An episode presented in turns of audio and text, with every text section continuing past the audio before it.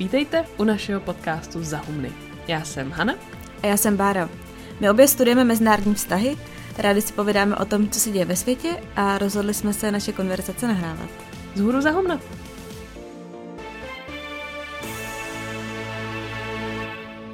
Jako lidstvo jsme zranitelní v mnoha ohledech. Stačilo by přestřihnout kabely na dně moře nebo zavřít ropovody. Tyhle věci, které nás dělají zranitelnými, ale zároveň mají i dost výhod a vlastně nám umožňují prosperitu, ve které minimálně na západě žijeme. Oproti tomu jaderné zbraně se zdají jako výdobytek, kde je zranitelnost jasná, výhody už o něco méně. Dnes jsme tak v situaci, kdy devět států na světě má kapacitu na to, vystřelit pár raket a učinit celou planetu úplně neobyvatelnou. A my se tak dneska podíváme na to, jak jsme se do tohohle bodu dostali a proč se z něj nejspíš jen tak nedostaneme. Začneme tím nejzákladnějším. Co je jaderná zbraň? Zjednodušeně řečeno je to bomba, která je na nějakém nosiči, buď v raketě na souši nebo na ponorce, nebo se dá jednoduše vyhodit z letadla, jak tomu bylo v Hirošimě a Nagasaki. Nebezpečná je hlavně proto, že nejenom vybuchne, a to větší silou než klasické bomby, ale navíc ještě šíří radioaktivitu, která je pro život nebezpečná a to i dlouho po výbuchu té bomby. Ta radioaktivita vychází z toho, na čem je výbuch založený. Ono existuje několik typů jaderných neboli atomových bomb. Jak už ten název napovídá, jde o to, že v ní reagují atomy. Buď se štěpí, nebo fuzují jádra určitých prvků. A v tom případě nejznámější jsou uran a plutonium, existují ale i třeba vodíkové bomby, nebo bomby s příměsí kobaltu, které jsou ještě o něco ničivější. Ve finále je vlastně ale úplně jedno, jestli by potenciální jaderná válka byla vedena bombami, kde probíhá neřízená štěpná reakce, nebo vodíkovými bombami, je to zbáta do louže. O jaderných zbraních, kromě teda v minulých měsících vypovězené smlouvy INF, není příliš slyšet. A jestli něco vyvolalo reakce, tak to byl spíš seriál Černobyl. Jaderná energetika a jaderné zbraně, tedy mírové a armádní využití, Mají společné to, že jsou založené na podobném principu a mají tudíž i společný problém jaderného odpadu. Ale jinak jde o hodně odlišnou věc. Co ale Černobyl ukazuje podle mě dobře, jsou účinky radioaktivity, tedy ty účinky, které by měla i jaderná bomba. V současné době má jaderný zbraně 5 plus 4 státy. Pět zemí má svoje zbraně oficiálně přiznaný a uznaný v mezinárodní smlouvě o nešíření jaderných zbraní. A to jsou Spojené státy, Rusko, Francie, Velká Británie a Čína. A zbylí čtyři státy nepodepsali smlouvu o nešíření jaderných zbraní a mají je tak říkajíc na černo. A to jsou Indie, Pákistán a Izrael. No a Severní Korea pak v roce 2003 od té smlouvy o nešíření odstoupila a od té doby jaderní zbraně vyvinula. Kdybychom si udělali takový malý historický exkurs, tak je asi všeobecně známé, že první vyvinuli eh, jadernou bombu Spojené státy americké. Že se jádro dá rozštěpit a že se přitom uvolní velké množství energie, na to přišli už v roce 1938 v Německu, konkrétně fyzička Lise Meitner a chemik Otto Hahn se svým asistentem.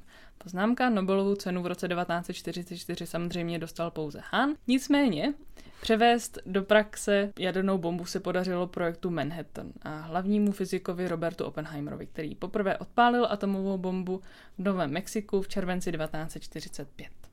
Am become death, the destroyer of worlds.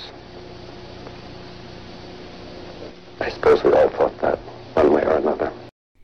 A o necelý měsíc později pak američané schodili dvě atomové bomby na Japonsko – uranovou bombu na Hirošimu a plutoniovou bombu na Nagasaki, které původně ani nebylo v hledáčku, ale nad tím původním cílem městem Kokura byla špatná viditelnost. A celkový počet obětí se odhaduje na celou polovinu populace těch obou měst. A díky práci špionů v roce 1949 odpálil svoji první atomovou zbraň i Sovětský svaz.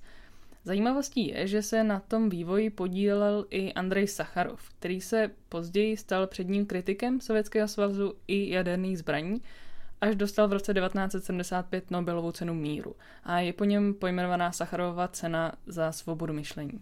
Když ale půjdeme zpátky k těm temnějším stránkám věci, tak obě velmoci měly jadernou technologii a to odstartovalo závody ve zbrojení. kdy se hlavně Spojených státy a Sovětský svaz předháněli v počtu a síle svých jaderných zbraní. A od 50. let tak fungovalo něco, čemu se říká vzájemně zaručené zničení. V eh, angličtině se tomu říká Mutually Assured Destruction, což má zkrátku MAD, tedy šílený. A to vlastně popisuje situaci, kdy oba státy měly tolik jaderných hlavic a tolik možností je odpálit, že i kdyby území toho jednoho státu bylo seženutý na popel, tak on pořád bude mít možnosti odpálit svoje vlastní jaderné zbraně, třeba z ponorek a zničit tak opět na popel území toho útočníka.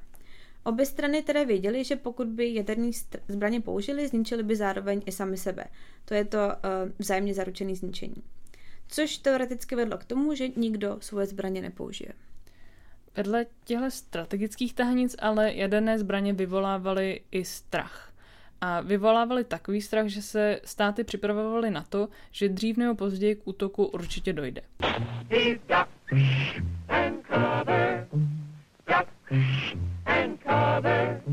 That's why these children are practicing to duck and cover just as you do in your school. We all know the atomic bomb is very dangerous. Since it may be used against us, We must get ready for it. A částečně proto se i státy, vlastnící jaderné zbraně i ty, co je neměli, se snažili v průběhu času domluvit nějaká pravidla, jak tu nově nabitou sílu skrotit. Už v roce 1968 byly zakázané testy jaderných zbraní v podstatě kdekoliv, kromě podzemí. Proběhla snaha zakázat úplně všechny testy, ale tahle anglicky Comprehensive Test Ban Treaty, tedy smlouva pro všeobecný zákaz jaderných zkoušek, ještě stále nevstoupila v platnost, protože ji neratifikoval dostatek států. Kromě aspoň částečného zákazu testů je zakázáno i šíření jaderných zbraní. To zase ošetřuje ta smlouva o nešíření z roku 1970, kterou už jsme zmiňovali, a ta stojí na třech pilířích, tedy nešíření jaderných zbraní, postupné odzbrojení a mírové využívání té jaderné technologie.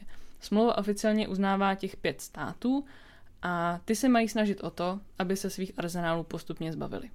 No, jaderných států máme dnes devět a i přesto, že v roce 2017 státy OSN schválili úplný zákaz jaderných zbraní, nevypadá to, že bychom se světa bez jaderných zbraní, jak si ho tehdy eh, v Praze přál prezident Obama, v příštích dnech, týdnech nebo letech dočkali.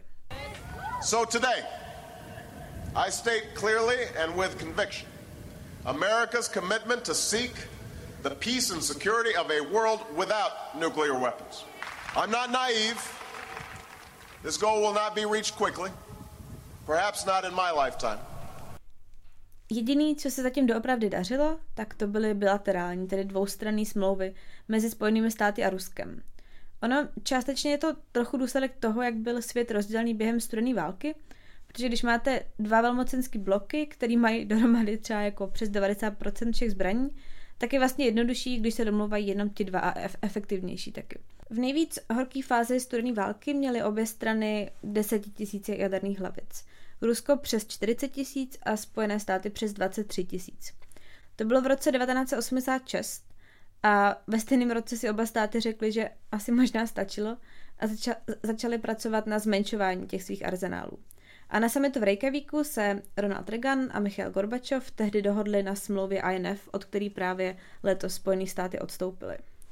Už v roce 1972 se ale mluvilo o omezování jaderných kapacit a až dodnes bylo vyjednáno 8 smluv a platit začalo celkem pět.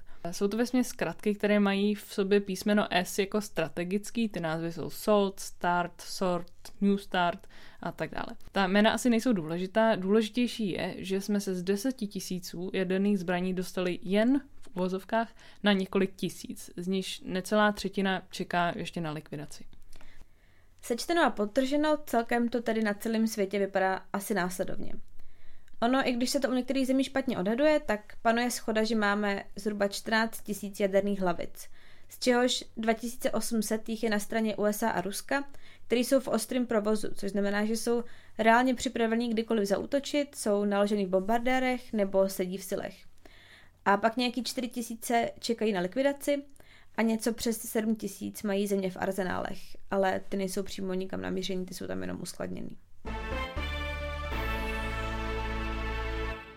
Z toho předchozího vyplývá, že to celé není úplně ideální situace. Státy si uvědomují tu obrovskou sílu, kterou disponují a nebezpečí s ní spojené. Zároveň se jí ale nechtějí až zase tak úplně vzdát, takže není od věci se podívat na to, proč je dobré mít jadernou zbraň. Ten první a nejjasnější důvod, proč by si někdo pořizoval jadernou zbraň, je bezpečnost. Jde ale o bezpečnost díky odstrašení, což je jako akademický pojem terminus technicus, anglicky se tomu říká deterrence, a jaderné zbraně jsou zkrátka příliš silný a nebezpečný na to, aby je někdo skutečně použil a je to právě ta hrozba jejich použití, která je tak účinná. Tady si to jenom trochu vyjasníme. Je rozdíl mezi odstrašením a obranou. V angličtině teda deterrence a defense. Zatímco obrana spočívá v budování kapacit, kterými se bráníte v případě, že na vás někdo zautočí, odstrašení není o obraně, ale o vaší schopnosti útočníka potenciálně potrestat. Výsledek je stejný, pokud to děláte dobře, nikdo na vás nezautočí, ale je zásadní rozlišovat, jestli na vás neuzautočil, protože ví, že nepřekoná vaši obranu, nebo protože se bojí, jak byste zareagovali. A ty jaderné zbraně jsou jasný případ odstrašování, to je dnes jejich hlavní účel, protože s ofenzivním použitím nikdo moc nepočítá kvůli jejich obrovské morální kontroverznosti. A tady se dostáváme ke strategii konfliktu, což je kniha Tomase Schellinga z roku 1960, která pomocí teorie her popisuje právě to, jak odstrašení funguje.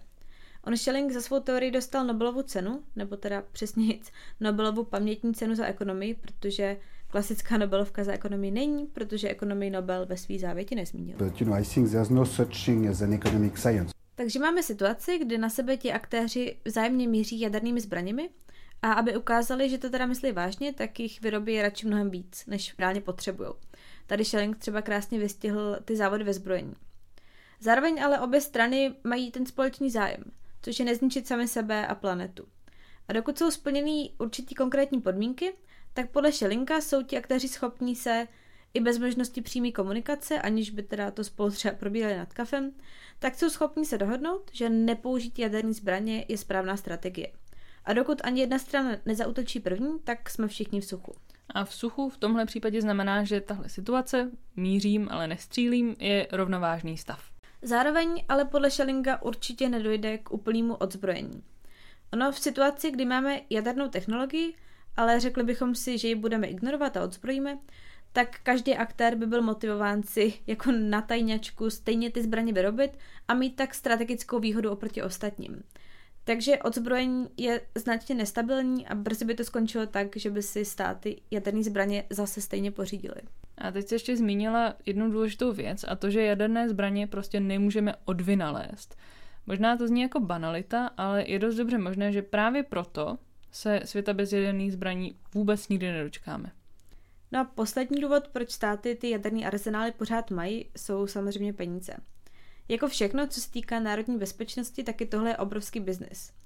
I když už ten arzenál máte, tak se musí udržovat a modernizovat. A pokud byste svoje zbraně eliminovali, ať už částečně nebo úplně, tak všechny ty firmy jako Airbus, Boeing, uh, Honeywell a další, tak přijdou o obrovské sumy.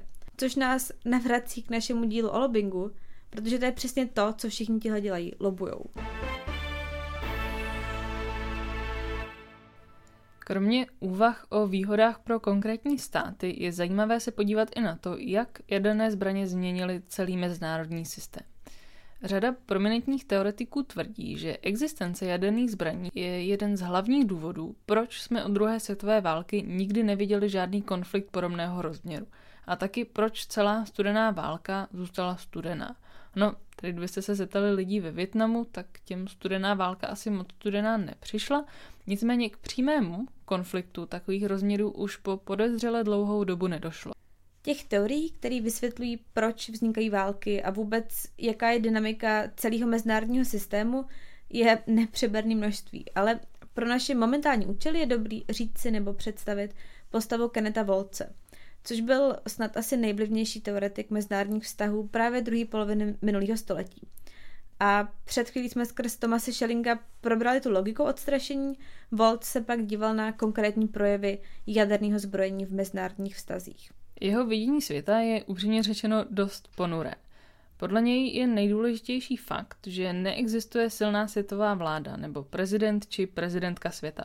On to nazývá tak, že na mezinárodním poli vládne anarchie, kde není nikdo, kdo by dohlížel na pořádek a postival ty, kdo ho porušují.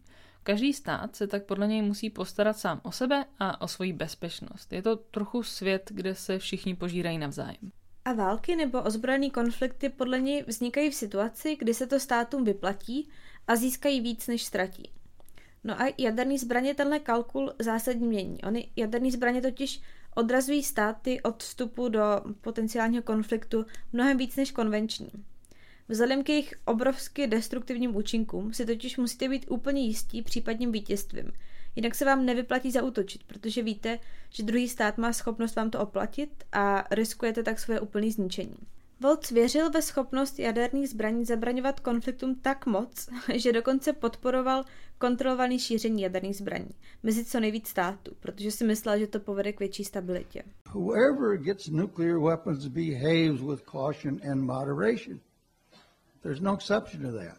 Téhle teorii se říká jaderný mír. Řada lidí s tím samozřejmě vůbec nesouhlasí a tvrdí, že čím víc států bude mít jaderné zbraně, tím větší bude šance, že buď dojde k nehodě, nebo se jich chopí nějaká teroristická organizace, nebo prostě jenom někomu ujedou nervy a prostě je použije.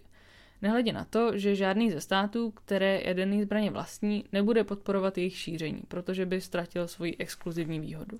Volcova teorie a celý ten způsob myšlení byly obrovsky důležitý během studené války. A ono je to vidět i na tom, jak je ten argument vystavěný, že sedí na svět, který je rozdělený do dvou bloků stojících proti sobě. Protože přeci jenom států, který jaderné zbraně mají, je hodně málo a ten zbytek pro tuhle teorii není jako moc důležitý. Oni se řeší tady jenom ty takzvané supervelmoci. Ale pro studenou válku bylo jaderný zbrojní klíčový téma a s jejím koncem jsou spojeny právě všechny ty smlouvy o jejich omezení, o kterých jsme mluvili před chvilkou.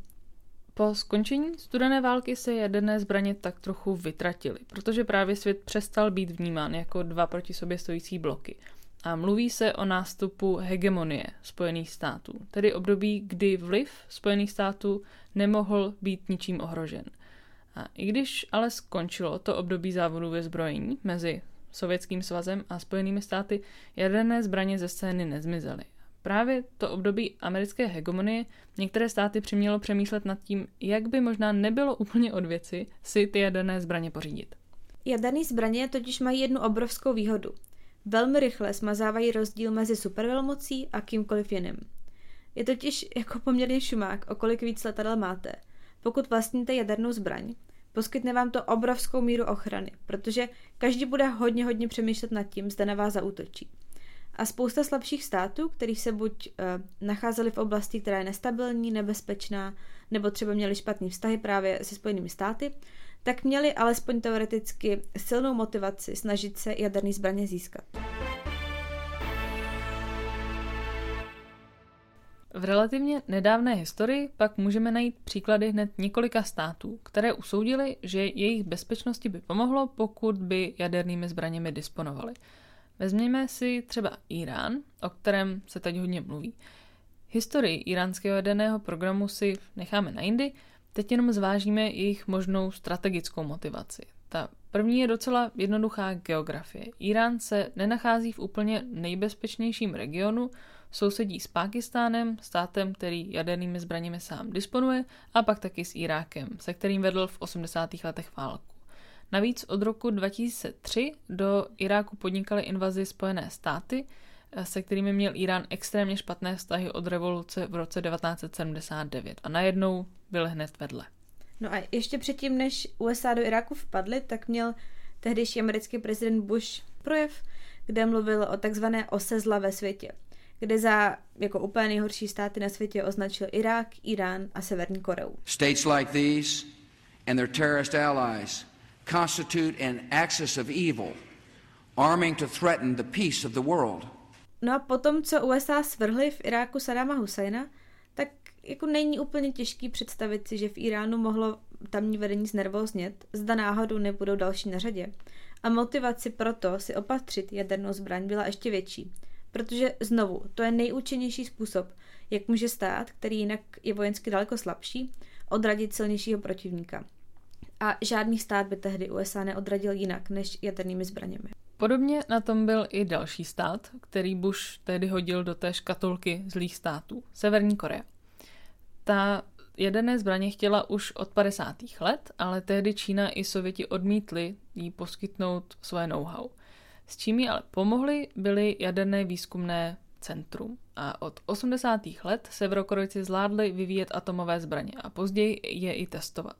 Což má tu funkci, že kromě toho, že si ty bomby vyzkoušíte, jestli doopravdy fungují, tak všem okolo dáte najevo, že je máte. A co je důležité, Severní Korea dlouhodobě využívá toho, že má nějaký jaderný program a vexluje různé ústupky za pomoc ze zahraničí, ať už z Jižní Koreje nebo od Spojených států. Oni samozřejmě jsou pod tvrdými sankcemi, ale pořád se s nimi kvůli tomu, že mají asi 30 jaderných hlavic, to mezinárodní společenství baví. Místo toho, aby tam někdo provedl takovou tu známou humanitární invazi nebo něco podobného. Opačným příkladem je Ukrajina. Ta měla po rozpadu Sovětského svazu na svém území jaderné zbraně, rozhodla se je ale odevzdat Rusku výměnou za smluvní zaručení, že její území zůstane v celku. Tohle budapeštské memorandum z roku 1994 garantovala Velká Británie i Spojené státy. Když o 20 let později ale vjeli ruské tanky na východ Ukrajiny a anektovali Krym, byl tenhle papír víceméně k ničemu. Británie i Amerika se totiž zavázaly, že pomůžou v případě, kdyby hrozilo použití jaderných zbraní. Tím Vladimír Putin pochopitelně nehrozil a tak Krym zůstává ruský, východ Ukrajiny v troskách a v Kijevě si určitě nejedenkrát položili tu co kdyby otázku. Co kdyby si Ukrajina jaderné zbraně nechala? Co kdybychom byli schopni invazi odstrašit hrozbou jaderných zbraní? Výhody, jakkoliv očividný, ale nijak zvlášť nepřevažují nad riziky. Mluví se dokonce o takzvaný jaderný amnézii, tedy o tom, že lidé zkrátka zapomínají, jak jsou jaderné zbraně nebezpečné. Protože ale nejsou vidět a poslední a zatím jediné použití v Hirošimě a Nagasaki už je vlastně dávno v takové té kategorii, píšou to v učebnicích dějepisu, jedinou připomínkou jejich síly je tak dneska jaderná energetika. Je ale otázka, kolik diváků seriálu Černobyl si spojí jadernou energii a jaderné zbraně, kterých máme pořád víc než dost. A dost v tomhle případě znamená víc než několikrát zničit celý svět. Pokud chcete, můžete tuhle část přeskočit a podívat se na video Johna Olivera o jaderných zbraní, kde s velkým vtipem ukazuje to, jak je na tom americký arzenál jaderných zbraní.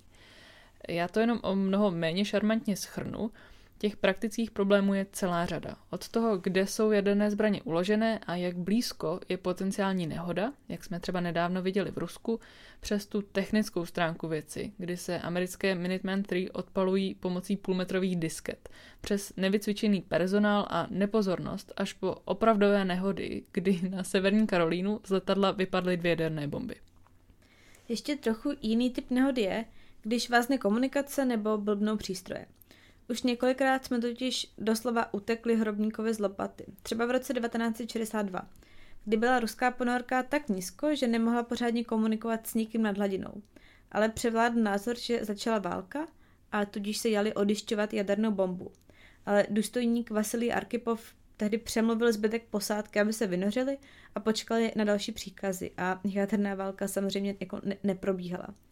Po druhý třeba v roce 1983 kdy pan Stanislav Petrov přemluvil svoje nadřízené, že útok, který se opakovaně ukazuje na radarech, je jenom planý poplach.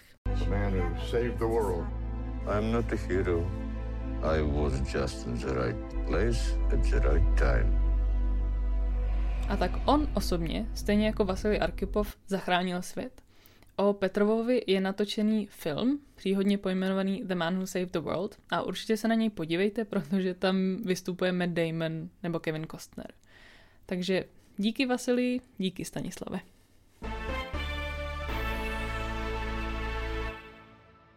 A teď už se tradičně dostáváme k závěrečné části našeho podcastu, kdy téma, o kterém se bavíme, hodnotíme na škále 1 až 10, kdy 1 je, je to téma pro šprty a 10 mělo by to zajímat úplně všechny. A já začnu a já dávám 4. Protože na jednu stranu to vlastně není moc v našich středoevropských rukou a mnohem aktuálnější je právě třeba jaderná energie. Pořád ale spoleháme na americké zbraně v rámci tzv. extended deterrence neboli rozšířeného odstrašení, což je docela dobré si uvědomit. Spojené státy mají po Evropě šest jaderných základen. V Belgii, v Německu, v Nizozemsku, v Turecku a dvě v Itálii. Je okolo toho sice dost tajností a přesné lokace víme jenom díky informacím, které omylem zveřejnilo na to, ale každopádně ví se to. A právě proto, že jsme členem NATO, tak i my jsme pod takzvaným jaderným deštníkem a Spojené státy nás takhle vlastně chrání. Tak já dávám dva, což je podle mě nejmín, co jsem kdy dala a nejmín, co kdy dám. A souvisí to s tím, že mě teda upřímně úplně to prostě řeknu, jaderné zbraně nikdy jako nebavily, nezajímaly a vždycky jsem strašně jako trpěla strachem, že třeba u státnici něco takového vytáhnu. A, ale zase, aby bylo jako fair a objektivní, tak uh, to není téma, který by bylo mimo veřejný prostor. A mě třeba, já docela sleduji Ameriku, tak mě třeba vlastně docela překvapilo, že nedávno tady celý téma jaderných zbraní, jako jaderných strategií a doktrín, tak si zažilo svoji chvilku slávy během uh, debaty v rámci demokratických primárek, kdy některý kandidáti, jmenovitě třeba Elizabeth Warren, což je zástupkyně takového toho progresivnějšího křídla, tak navrhla, že Spojené státy by měly jako změnit svoji dlouhodobou jadernou doktrínu nebo strategii použití jaderných zbraní a vlastně slíbit, že jaderné zbraně nepoužijou první. Některé země tuhle politiku mají, nicméně Spojené státy to dlouhodobě odmítají slíbit, podle nich proto, aby si udrželi nějaký jako strategický zadní okýnko. Podle nějakých zpráv to zvažoval už Obama, vyloučení toho, že by Spojené státy jaderné zbraně použili jako první, že by to slíbil, ale nakonec to pak ze strategických důvodů zavrhnul. Vůbec to, to, jak to jako Warren řekla, se pak strašně jako zvrhlo a konzervativní politici obvinovali z toho, že ohrozuje ohrožuje prostě jako eh, Spojené státy a vyzývali dokonce k takovým věcem, aby předložila seznam měst, který je ochotná obětovat v případě, že americký protivník jako zautočí první. Mě to přišlo zajímavé, že ta debata pak vyústila až v takovýhle absurdní návrhy a vyeskalovala do pro mě jako nepředstavitelné, ale ukázala podle mě potenciál, který tohle téma vlastně má ve veřejném prostoru. Já se teda v tomhle případě musím Báře trochu oplovit, že musela dát jenom dva body, protože to téma byl můj nápad, protože jednak jsem nedávno, asi před dvěma týdny, viděla docela dobrý dokument na Netflixu The Bomb. Odkaz dám samozřejmě dolů do odkazu. A za druhý k tomu mám trošku osobnější vztah, protože jsem před pár lety pracovala v neziskovce, která se právě zabývala jaderným odzbrojením. A v rámci teda tady té práce jsem potom napsala i bakalářku, svoji druhou na VŠE, takže tu trošku eh, s ostychem dám dolů do odkazu, takže si ji můžete přečíst, protože tam potom jako to je asi trošku odbornější verze toho, o čem jsme si dneska povídali. Ale každopádně mi to dalo trošku náhled do toho aktivistického tábora, když to tak řeknu, protože ty jaderné zbraně jsou vrcholně státnický téma. Vlastně není nic víc odtržený od obyčejného života, než jaderný zbraní mi připadá. Je to jedno z těch témat, mm-hmm. který jako se řeší na výsostně státní úrovni. A i tak tam ten aktivismus probíhá a už dneska je mnohem v, menš, v mnohem menší míře, než býval. Třeba byly obrovské demonstrace vlastně po celou dobu studené války, které nabádali k, k odzbrojení a dnes už se to vlastně až tolik nenosí. A bojuje se právě asi spíš proti, proti jaderné energii. Ale přišlo mi to vlastně hrozně zajímavá zkušenost. A vlastně až díky těm strategickým úvahám mi došlo, jak marný boj to je. Že ten aktivismus je skvělý v tom, že na to upozorňuje. Protože jako je to reálný problém a ty rizika jsou obrovský. Ale na druhou stranu, to je jako úplně nic. Jakože i ty, i ty mezinárodní smlouvy, které jsme zmiňovali, tak ty jaderné státy ne, že je ignorujou, ale je to pro ně vlastně, ne, pořád, pořád je máme, ty jaderné zbraně. Takže oni třeba netestujou v, už kromě mimo podzemí, což je fajn, ale na druhou stranu třeba ten úplný zákaz jaderných zbraní, to jako by šlo úplně mimo ně. Ty státy se toho vyjednávání vůbec neúčastnili a vlastně pořád, pořád jaderný zbraně v těch silech sedějí a nejsem si úplně jistá, že někdy budou vyndaný. Kdyby někoho zajímalo, jak taková práce v neziskovce bojující za svět s míň jadernýma zbraněma vypadá, tak si myslím, že určitě můžete Hance napsat a Hanka o tom poskytne víc informací. Každopádně, kdybyste chtěli napsat něco nám víc k této epizodě, jakýkoliv komentář, reakce, budeme za to určitě moc rádi. A za lajky taky. Za všechno jsme rádi a jako tradičně pište nám na zápodřídko humny, což je náš Twitter, kam budeme dávat věci navíc, které se nám sem nevešly. Můžete na naše Instagramy Háňula nebo podřídko Bramborová a nebo i na náš mail vzhůru zahumna Děkujeme za poslech a těšíme se příště.